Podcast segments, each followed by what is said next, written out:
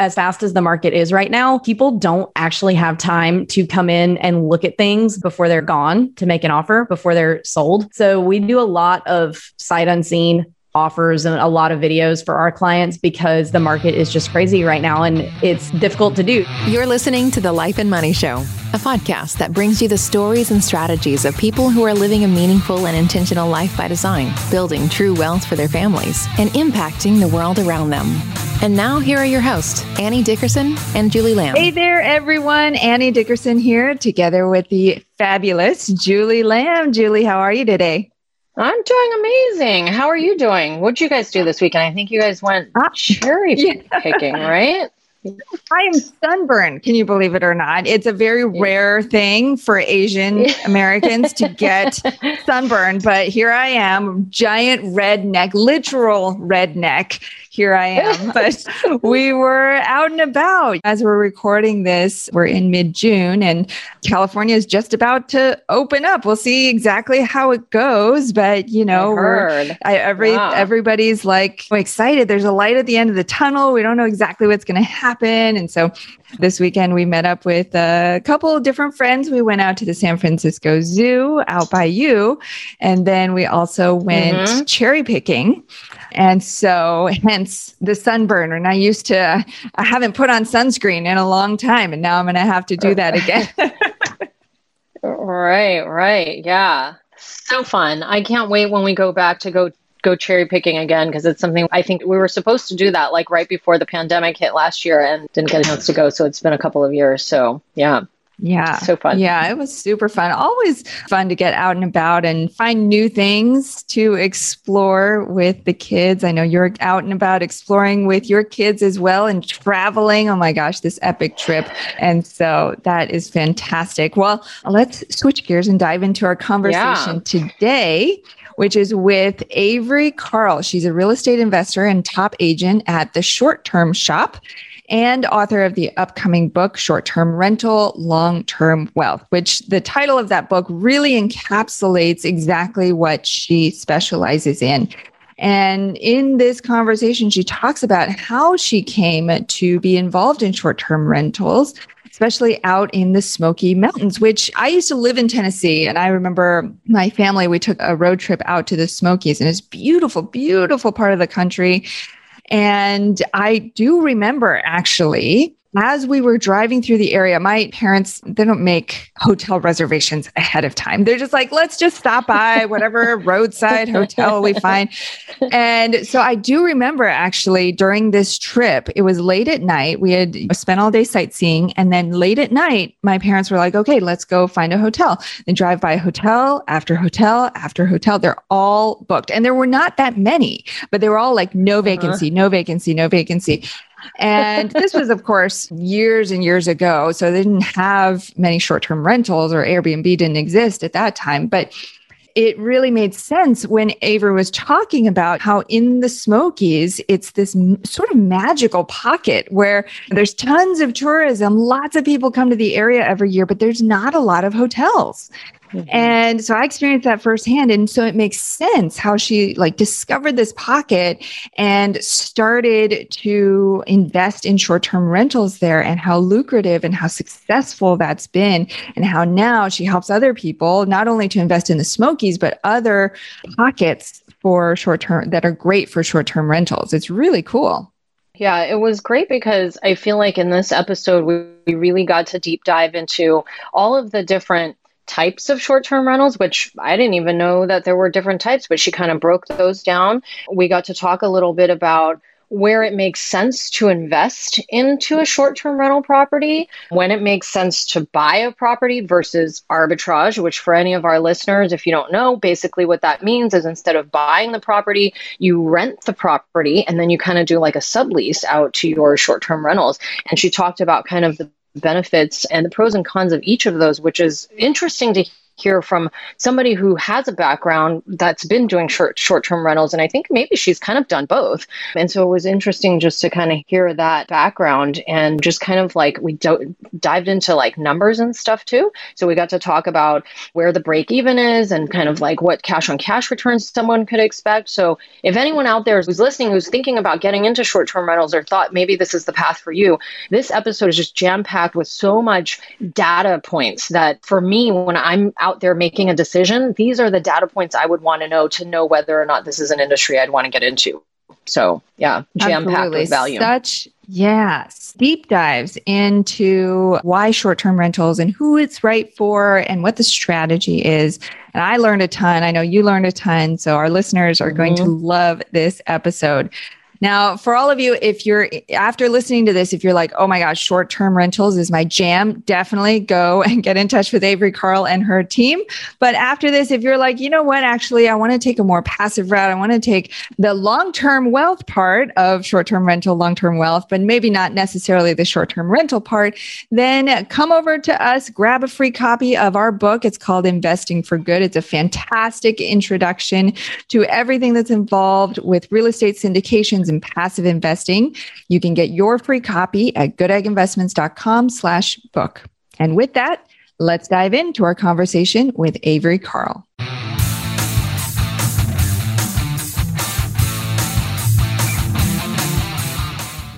Avery, welcome to the show. How are you?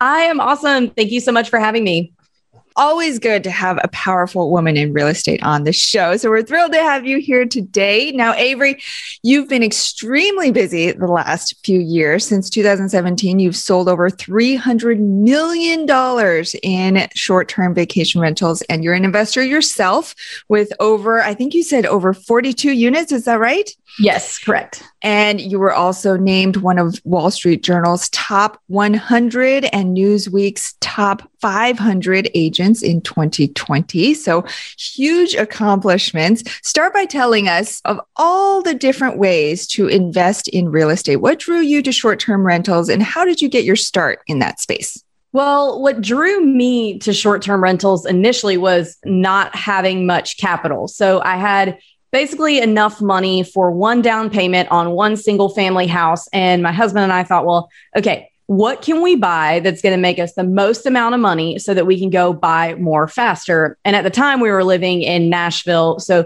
we landed on short term rentals. Didn't want to do it in Nashville, though, because their regulations are just crazy. You don't want to buy a short term in Nashville, you'll lose your permit like immediately if you can even get one. So we thought, okay, well, where can we go that it's like a normal thing to do to go rent a house for the weekend? So we landed on the Smoky Mountains, which is a few hours east of Nashville. And that is what I call a mature vacation rental market, which is kind of what we target now that we're like real investors, so to speak. That's what we stick to in terms of our short term rental investments.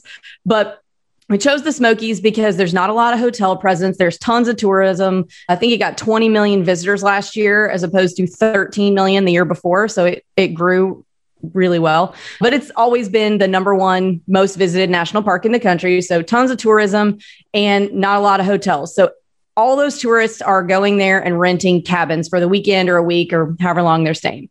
So super friendly regulations. Then there's also the tourism to support the cash flow.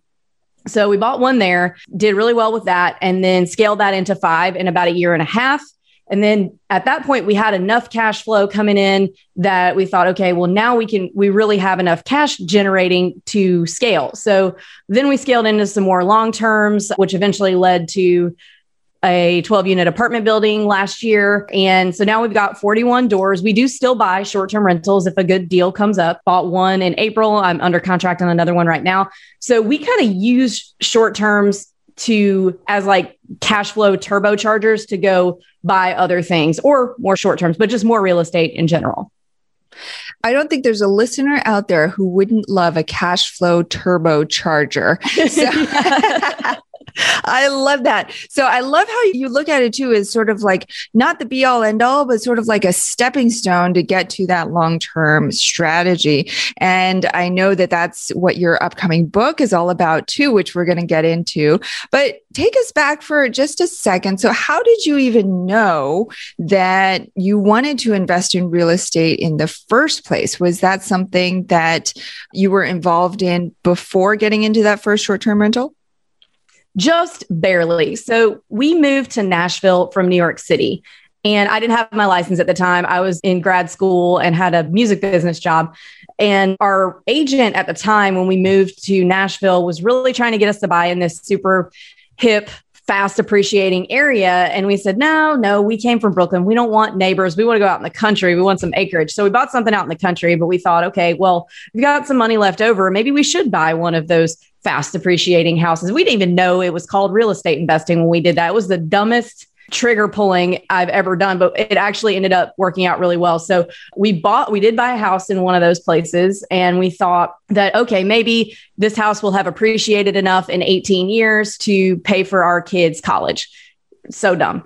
Then we got the first rent check. So we did find a place. The mortgage on that is 650 bucks a month and we rent it for 1600 bucks a month. So it's actually a really good little deal. And uh, we're actually going to 1031 exchange that this year.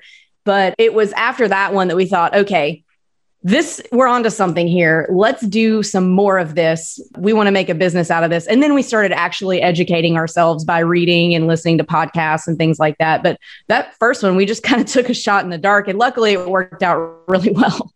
Yeah, that sounds like the my first foray into real estate investing too, and Julie's as well to some extent. Although I think she did more due diligence than I did. Your experience sounds like mine. My husband and I just, just sort of did a quick back of the napkin, like, yeah, I think our mortgage would be this, and I think we could rent it for this yeah, that number's bigger than that number. Let's give it a shot. yeah, that's so, pretty much what we did. yeah. Well, I'm glad it worked out. And then so you got into the short term rental space. You realized Nashville wasn't the right market and you found this amazing market, it sounds like in the Smokies, where there not a lot of hotels, but there's a lot of tourism. I've heard a lot about it. Actually, I've heard multiple people talking about that as a great short term rental market. So for our listeners who, at this point, I think everybody's familiar with Airbnb, but just in case for our listener, any listeners out there who might not be as familiar with the short term rental space, tell them a little bit about who are you renting to? Is it executives who are traveling? Is it tourists? Is it um, traveling nurses? Are there different audiences for short term rentals? And how did you establish the audience you were going after? So your audience is kind of determined by where you're investing and what type of market. So there's three types of markets you can invest in for short-term rentals. The first one is a metro market like Nashville, for example. Second one is what I call a fly to vacation market. So your big expensive ones like Aspen or Hawaii, vacations that people save up all year to go on, sometimes for years. And then the regional drivable vacation market, we focus on that regional drivable vacation rental market. If you're renting in a metro market, then you are targeting not only vacationers, but possibly business travelers or even in town traffic that are waiting for a house to be built or something like that, stashing their in laws things like that are 100% to vacationers who are here to visit the Smoky Mountain National Park. And then our other ones we have are on the beach in Destin, Florida, and Santa Rosa Beach, the 30A area of Florida. And those are also vacationers who are coming to the beach. Mm, okay. So tell us a little bit about, I'm learning about those three different markets. So tell us a little bit about the pros and cons. And if somebody were trying to get into short term rentals, how would they know which one is the best fit for them? I'll give you the easy answer first. There are tons and tons of lists online if you just take a quick Google of best places to invest in short term rentals. But if you want to come to that idea independently without using Google. So, really, anywhere that you can think of, maybe that you went on vacation with your kids, or I mean, with your family when you were a kid, where you rented a house or a condo instead of hotel that's drivable from where you were living it's typically beach markets or mountain markets or national park markets have fit those criteria that I have for. I mean, some beach markets don't work. Like South Florida, I don't mess with. But the smaller towns in the panhandle really fit that bill well because they don't have a lot of hotel presence. So, any market like that is a good place to start. You also want a market that already has regulations in place. So, a lot of people get really excited when they find a market that has no short term rental regulations. You don't want that. That is actually a more dangerous investment than buying in a heavily regulated place because it's not if the regulations are coming, it's when, and they may not be favorable for you. So you want to buy in a place where the regulations are well established. So the markets that I'm in or, and that the short term shop sells real estate in is the Smoky Mountains in Tennessee, Blue Ridge, Georgia, Gulf Shores, Alabama, Destin 30A, Panama City Beach, Florida. And that's it for now. We're announcing a couple more later. So, all of those areas are places where it's been the normal thing to do for people to rent a privately owned property instead of a hotel for decades and decades. So, because of that, the cities figured out how to monetize and regulate that decades ago. So, the regulations are very steady and stable, and you just come in, get your permit, follow the rules, and you're good to go. And they've made it to where the municipalities are so dependent on the income from short term rentals in markets like that that it would be way too detrimental for them to ever regulate against them. Mm, interesting. Yeah, I'm not in short term rentals yet, but my husband and I do have rental properties, and we're here in the Bay Area in California, which is heavily regulated on the rental market.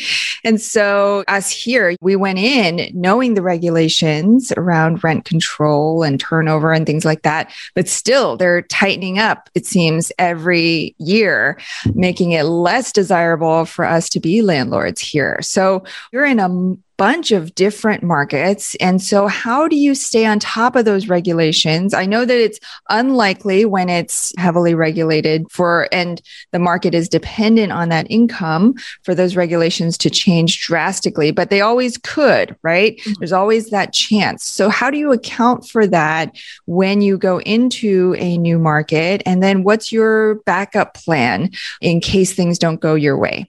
So the backup plan is just to sell the property. So I tell people if you feel like you need to have the backup plan of being able to convert it to a long term, then just go invest in a metro market because in the markets that I'm in, there are more short term rentals than there are even people who live there. So the backup plan is there is no backup plan when you're investing in a vacation market other than selling the property. So we just keep an eye on what's going on. Real easy way to do it is there are lots of vacation rental owner pages by market. Like there's tons of them in the smokies. There's there's typically one for every community. So everybody will kind of be talking about what's going on in those and then just kind of keeping an eye on the news. But you'll typically it'll slap you in the face if something pops up So I wanted it's, to ask a quick question on that note. So I know that there's kind of two different ways that you could do this, right? You can either buy a home or buy an apartment or whatever and rent it out as a short-term rental, or you can do what we call arbitrage or what I know as arbitrage, right? Where mm-hmm. when you go out and you rent a property and then you just rent it out on short-term rentals. So talk to us a little bit about the pros and cons of each of those and maybe some of that risk mitigation, I would assume if you're arbitraging, right, as opposed to buying the property. Now, in the scenario we just talked about,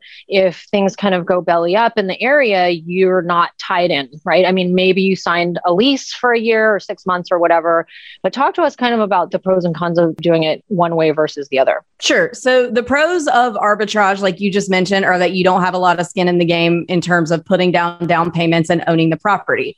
The con Sorry, is real quick, Avery, real uh, quick. I forgot. Can you explain to the listeners what arbitrage is? Because I'm oh, kind sure. of making an assumption that everyone knows what that is, but can you oh. explain oh. that real quick? Thank you. Yeah, absolutely. So, arbitrage is where you are basically the tenant and you are renting the property on a long term rental basis from your landlord, but you are renting it out as a short term rental. So, you're almost kind of subleasing it onto Airbnb and running it as an Airbnb that way. The pros of that are that you don't own the property, so you don't have to make a big down payment on it. You don't have a mortgage on it. The cons are, though, that you don't own the property. You don't really have control of anything. Your landlord has control of everything. And the big distinction that I make between arbitrage and actually owning and investing in the property is arbitrage is creating a job for yourself, whereas buying the real estate is creating wealth for yourself. Love that. Mm-hmm. I love that distinction. I'm always curious. I had looked into getting into this a few years ago, and before I moved into multifamily, And I looked at doing it from the arbitrage side, and it always seemed like there was so much risk because you go out there, you buy all this furniture, you furnish the place, and then let's say something happens, right? Like you said, you don't have the control. Landlord decides, hey, this isn't working out for me anymore. Now you're stuck with like all this furniture. What do you do in that situation? Or have you even done it? Or have all of yours typically been the buying way and not the arbitrage way? I have never arbitraged. I have always bought, and I have only bought one property that did not come furnished that I had to furnish myself. Oh, interesting. So you always bought pre existing short term rentals then? Mm-hmm. Well, one actually, the first one it did come furnished, but it had been a long term rental and it was like trashed. It was really cute. It was the whole cabin aesthetic that it needed to be, but they'd had a tenant in there that had like smoked in it for three or four years and I don't think swept the entire time they lived there. So that did come with some furniture, but it needed a complete overhaul. Mm-hmm, mm-hmm.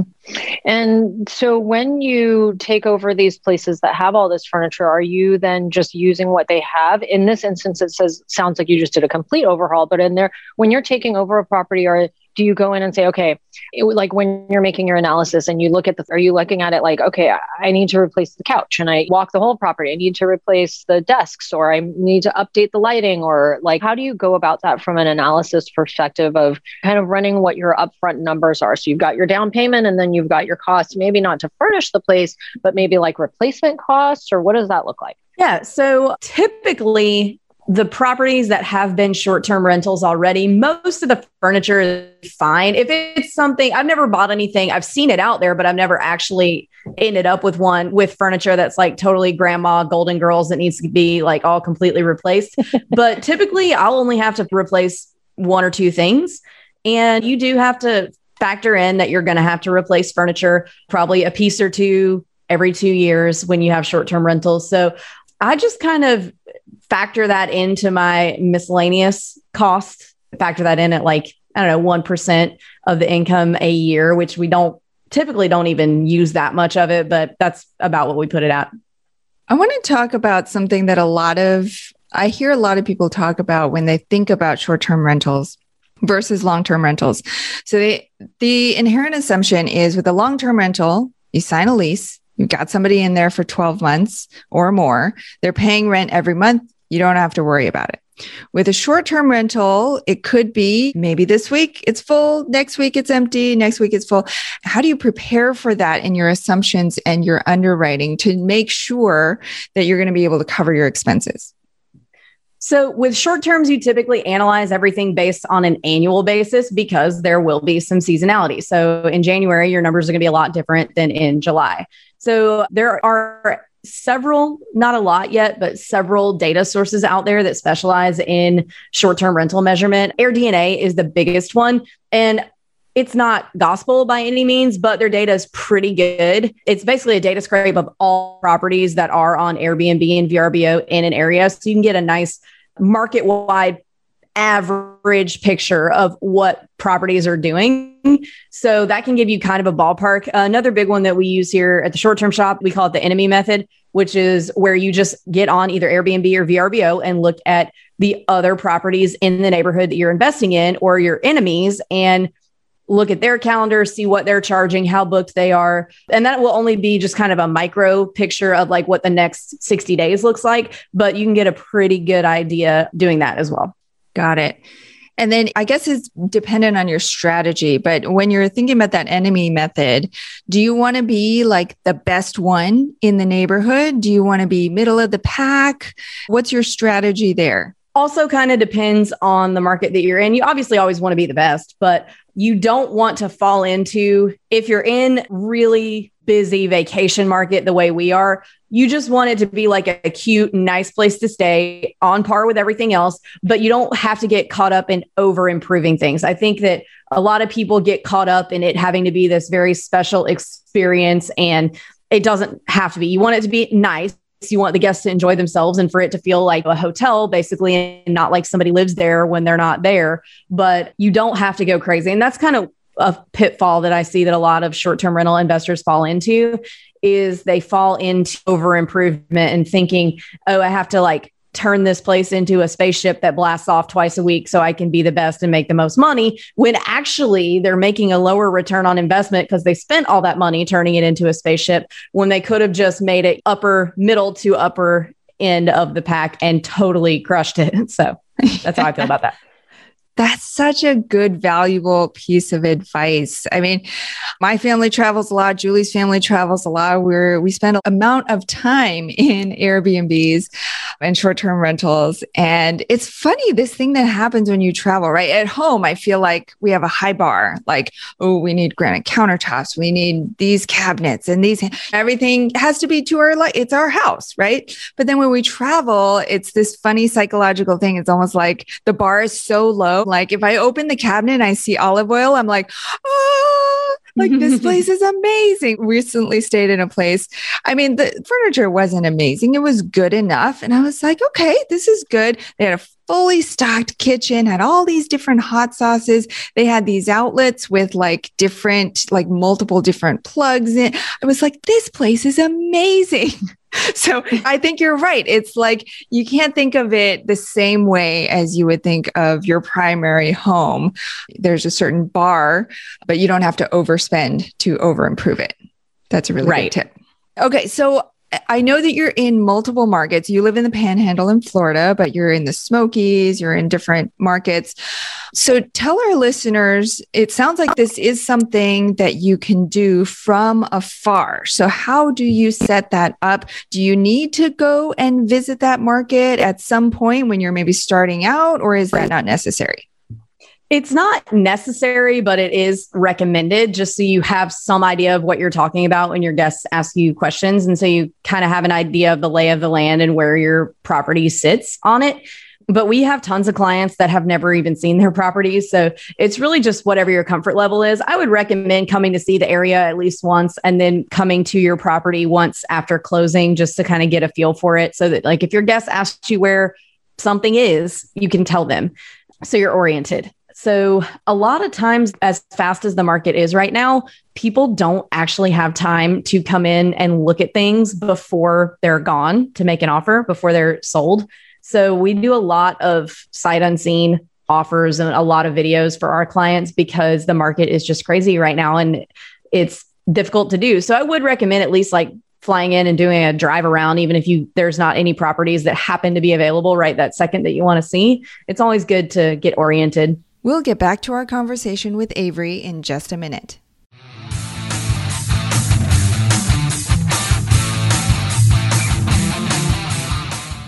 Have you been thinking about investing in real estate but aren't sure you have the time or the desire to manage the investment? Perhaps you're afraid, like we were, that you'll make the mistake of choosing the wrong mortgage or the wrong team and lose your entire investment. Well, that's exactly why we created the Good Egg Investor Club. We do the work of identifying solid real estate investment opportunities in the best markets around the country and then partner with you to acquire these investments and then we'll all share in the returns. We'll identify the growing markets, strong, experienced teams, and the solid deals. We do all the heavy lifting of managing the tenants and the renovations, and as a passive partner, you get to enjoy all the benefits of investing in real estate monthly cash flow, long term appreciation, and the ongoing tax benefits.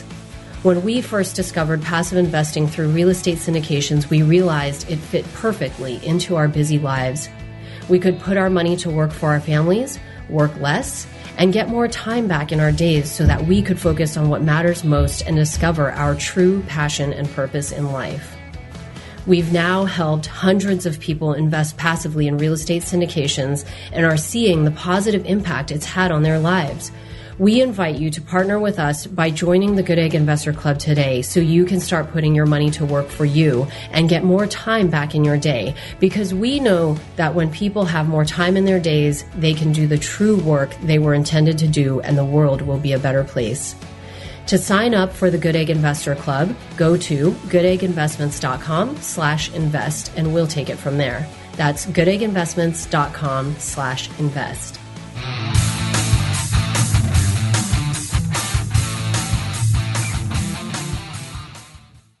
And now back to our chat with Avery Carl. Can you tell us a little bit about what the acquisitions process looks like for you guys from your standpoint? Like, what are you guys looking for when you're looking for these properties for your clients? Maybe just give us the top three to five things that kind of are your non negotiables that must be there in order for it to be something that you would present to one of your clients. Okay, sure. So, A, it has to be properly zoned.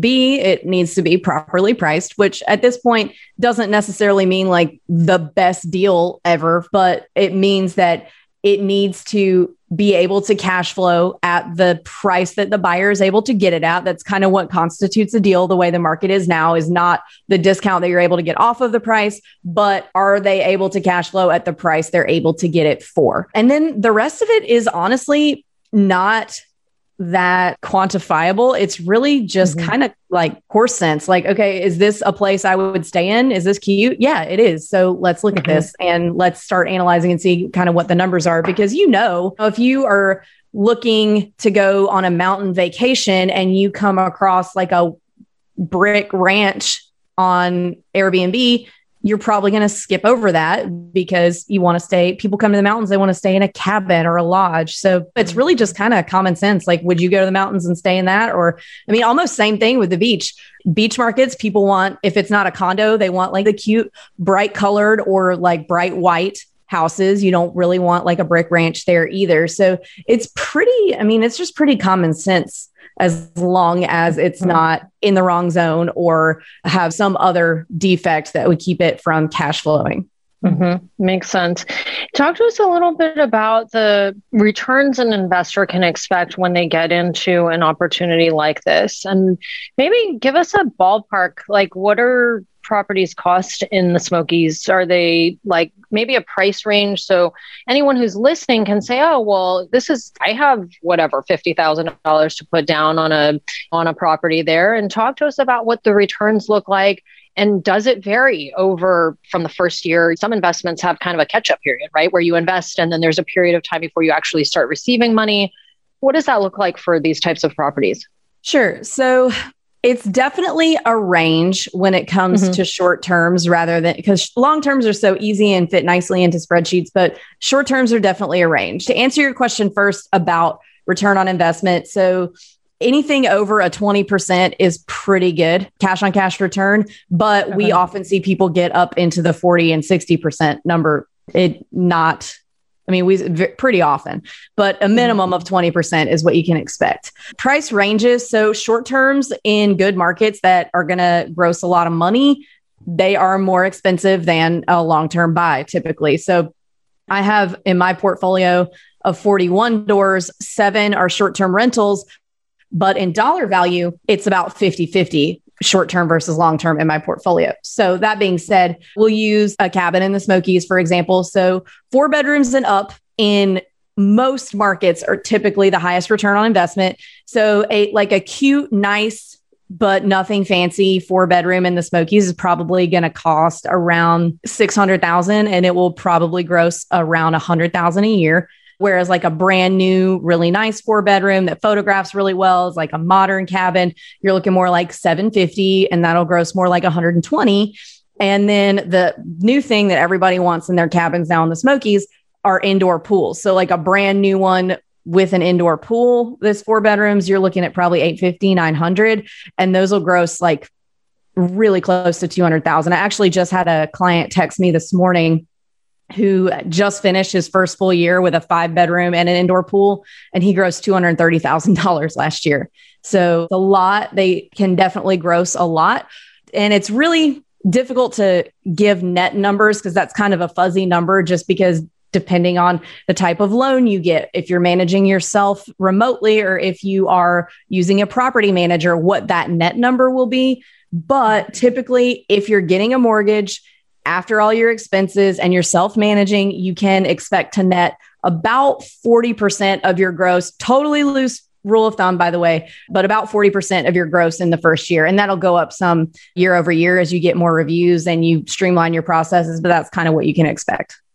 Is there a difference between, I know you said four bedrooms are usually the highest ROI. Is that pretty standard and true across any and every market? Like the more bedrooms you have, the greater the ROI? Or are there some markets where like a studio is like the best thing you could do, or is that it just really kind of market dependent? Or what are your thoughts on that? Across the markets that I'm in, the four bedrooms and up thing kind of holds true across all of them. But again, there's, I don't invest in metro markets. So that might be a different vibe, especially if, so like in Nashville, that's the bachelorette party capital of the world.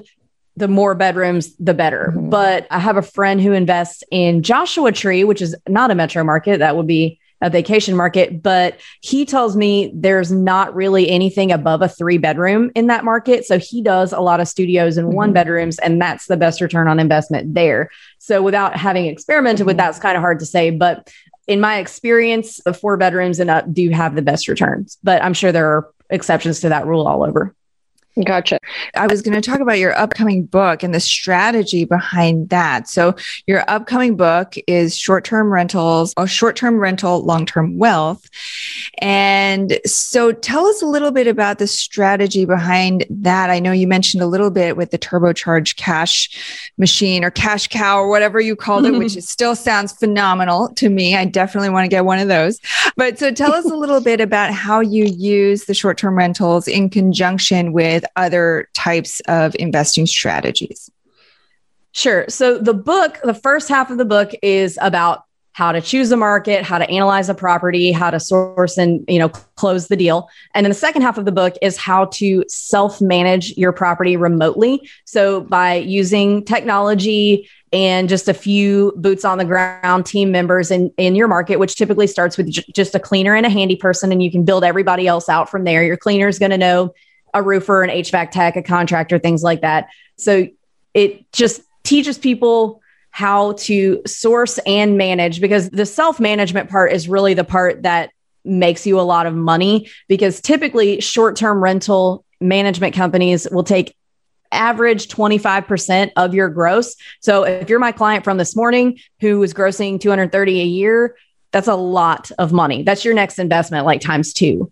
So it's really just a pretty streamlined process with just the Airbnb and VRBO apps, and then a few other little streamlined channel management apps that, I mean, it's less than 30 minutes a week to do that. But my strategy was I knew I wanted to have like a big portfolio of long terms. I don't really think it's wise to have an entire portfolio of one asset class, whatever that asset class may be.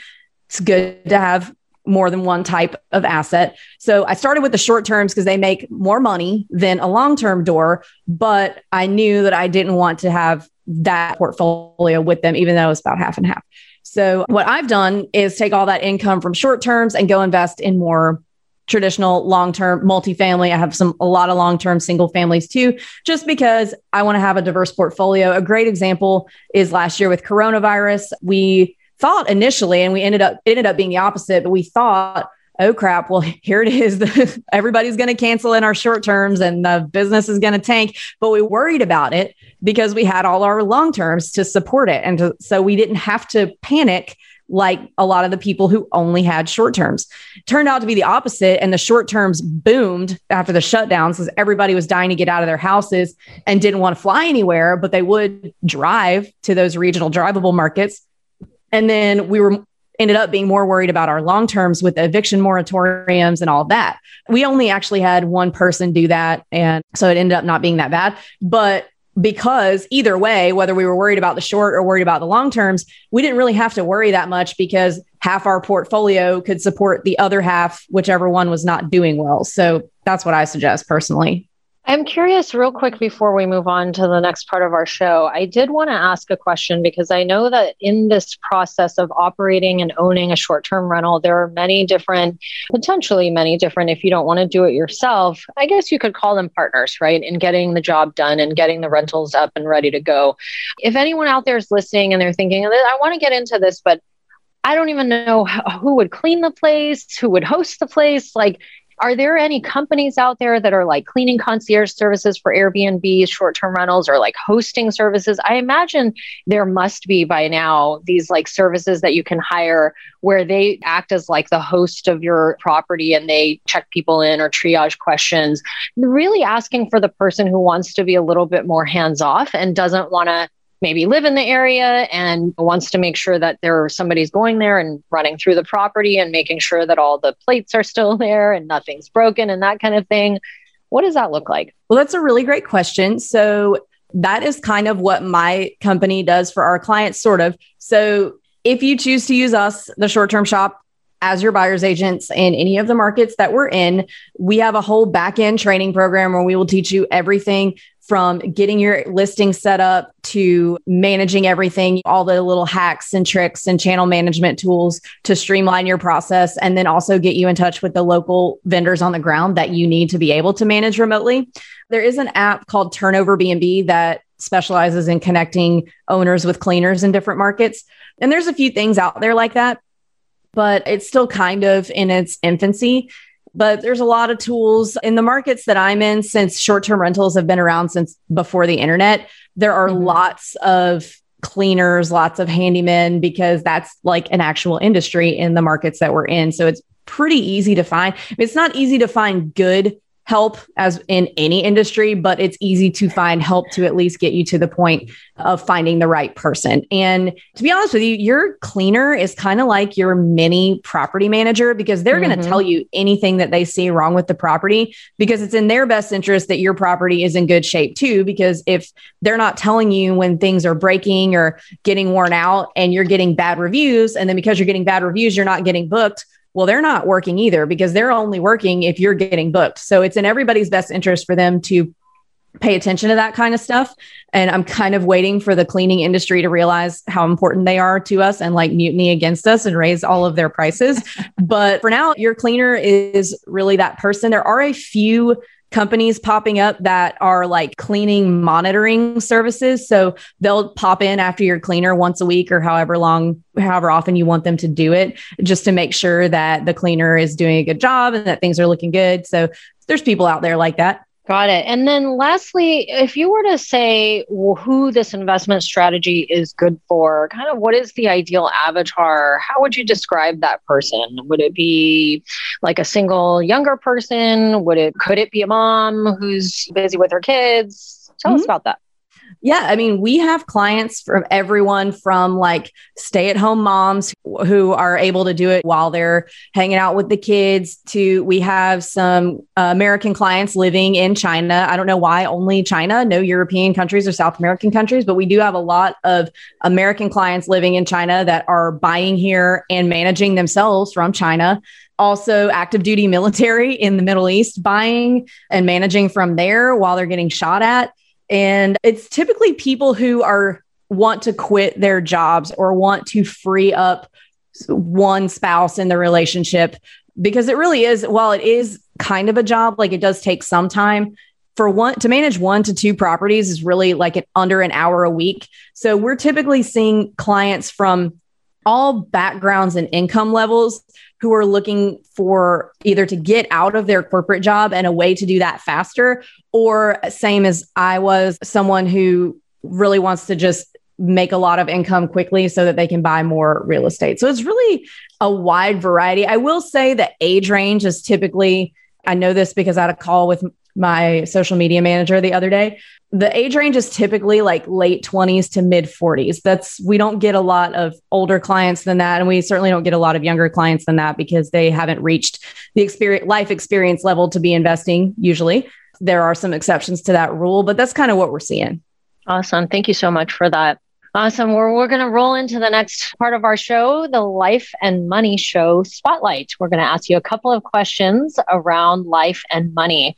So, the first question is What is one thing that you're doing right now to live a meaningful and intentional life by design? Great question. So, my husband and I both, he's very, very involved and I'm kind of the sourcing and marketing and sales side of our business and he is very much the management and numbers guy. We both wake up at 4 a.m. and get a lot of work done so that we can then both get our exercise in before the kids wake up so that we can do things during the day to spend time with our kids so that we're not dumping them with their nanny for 14 hours a day. We'd get up and get everything done. And just to free up our time, freedom of time is important. So that if I want to take my daughter to go get ice cream at one o'clock in the afternoon, I can do that. When I had a corporate job, I could not do that. So just waking up early and getting a lot of things done before anybody gets up and needs anything from us has been the biggest life hack I could ever offer. I love that. And I bet you guys must be going to bed early too. So you guys can just all, as a family, because if I got up at 4 a.m., I'd be going to bed at 8 p.m. with my kids at the same time. Oh, so yeah. If I can easy. be in bed at 7, I will do it. I love going to oh, bed yeah. early. yep. Me too. It seems like the older I get, the earlier I go to bed. It's a funny thing that happens to you. Yep. All right. Second question is what is one life or money hack outside of the one that you just shared that you could share that will with our audience that will make an impact in their lives right now? So, money hack that I have, and this is like super specific, but it has been super helpful in my just personal finance and bookkeeping. So, I know a lot of people, I'm super into the Mike Michalowicz Profit First method, um, but this can work with a lot of different methods. So any anybody who subscribes to any kind of personal finance method where you're taking out a percentage of each deposit that goes into your bank account and putting it in a different bank account for whatever reason, whether it's taxes or savings or your fund for your next investment. So we found a hack. We use Relay Financial, which is an online bank that's like super techy and millennial-ish and it's awesome. But there's another app that we use with that called Astra. And it works really great for me because as a real estate agent, all my checks are different amounts. So there's lots of little softwares out there for taking a percentage out of your check when your check is the same amount every time. You just designate a dollar amount. But for me, since everything's constantly changing, it was always really difficult to go in and say, oh, well, what's 20% of this number, 20% of that number. So this app, Astra, you can set it to an actual percentage of whatever the dollar amount is that comes in. And we have it set up with like 10 different bank accounts that we separate everything out into. And I don't ever have to touch it. I don't ever have to look at anything. All you have to do is set it up once, and then all your money separates to where you want it to go just automatically. And that is the best tool in the world. Yeah, I love that. When we talked earlier about living an intentional life by design, like talk about being intentional, right? Like with your money and how you're building and scaling your growth I hear all too often, well, I don't have the money. I don't know where I could possibly get it from. And yet those same people are going out and not watching movies anymore outside the home, but they're maybe buying their Starbucks or they're going to this and doing that and spending money in all these little places. When if you first take money off the top, no matter how you're getting paid, and you take that money off the top to divert it to different things that are um, important to you, you'll get there. And so I love that though, because sometimes it's like that one little thing that can stop you too from saving. You're like, well, how am I going to figure this out? Like, I don't know how I'm going to figure it out. Like, I don't get paid the same every month. So how am I going to, I don't just get a W 2 paycheck, but you found a solution for that. And I know a lot of our listeners are also entrepreneurs. And so that's super helpful because as Annie and I know too, no month is ever the same. No year is ever the same. So I love that. So I'll definitely have to check that out. All right. Last question is what is one thing that you're doing right now to make the world a better place?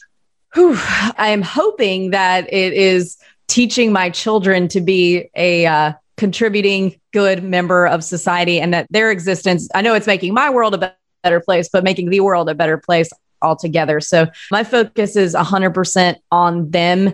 And so hopefully, what I'm doing to make the world a better place is raising good kids. Love it. Well, Julie and I are definitely passionate about that, teaching our kids financial literacy early on, teaching them about real estate investing so that they have those tools to go forth and do whatever they want, but be supported along the way. So, Avery, this has been a phenomenal show. You've shared so many little good tips and insights with our listeners. I'm sure they're going to want to learn more. So, tell them what's the best place they can go to learn about all you're doing at the short term shop right on the website at theshorttermshop.com. There you can text us, you can email us, or on Instagram at the short term shop. Avery Carl, real estate investor and top agent at the Short Term Shop and author of the upcoming book, Short Term Rental, Long Term Wealth. Thank you so much for being here with us and our listeners today, Avery. Thank you so much for having me. You've been listening to The Life and Money Show, the number one podcast for people who, like you, are living a meaningful and intentional life by design, building true wealth, and making an impact in the world. For more resources, check out goodegginvestments.com and be sure to join the Life and Money Show community on Facebook. And if you got value out of the show, please subscribe and give us a five star review so we can continue to bring you amazing new conversations.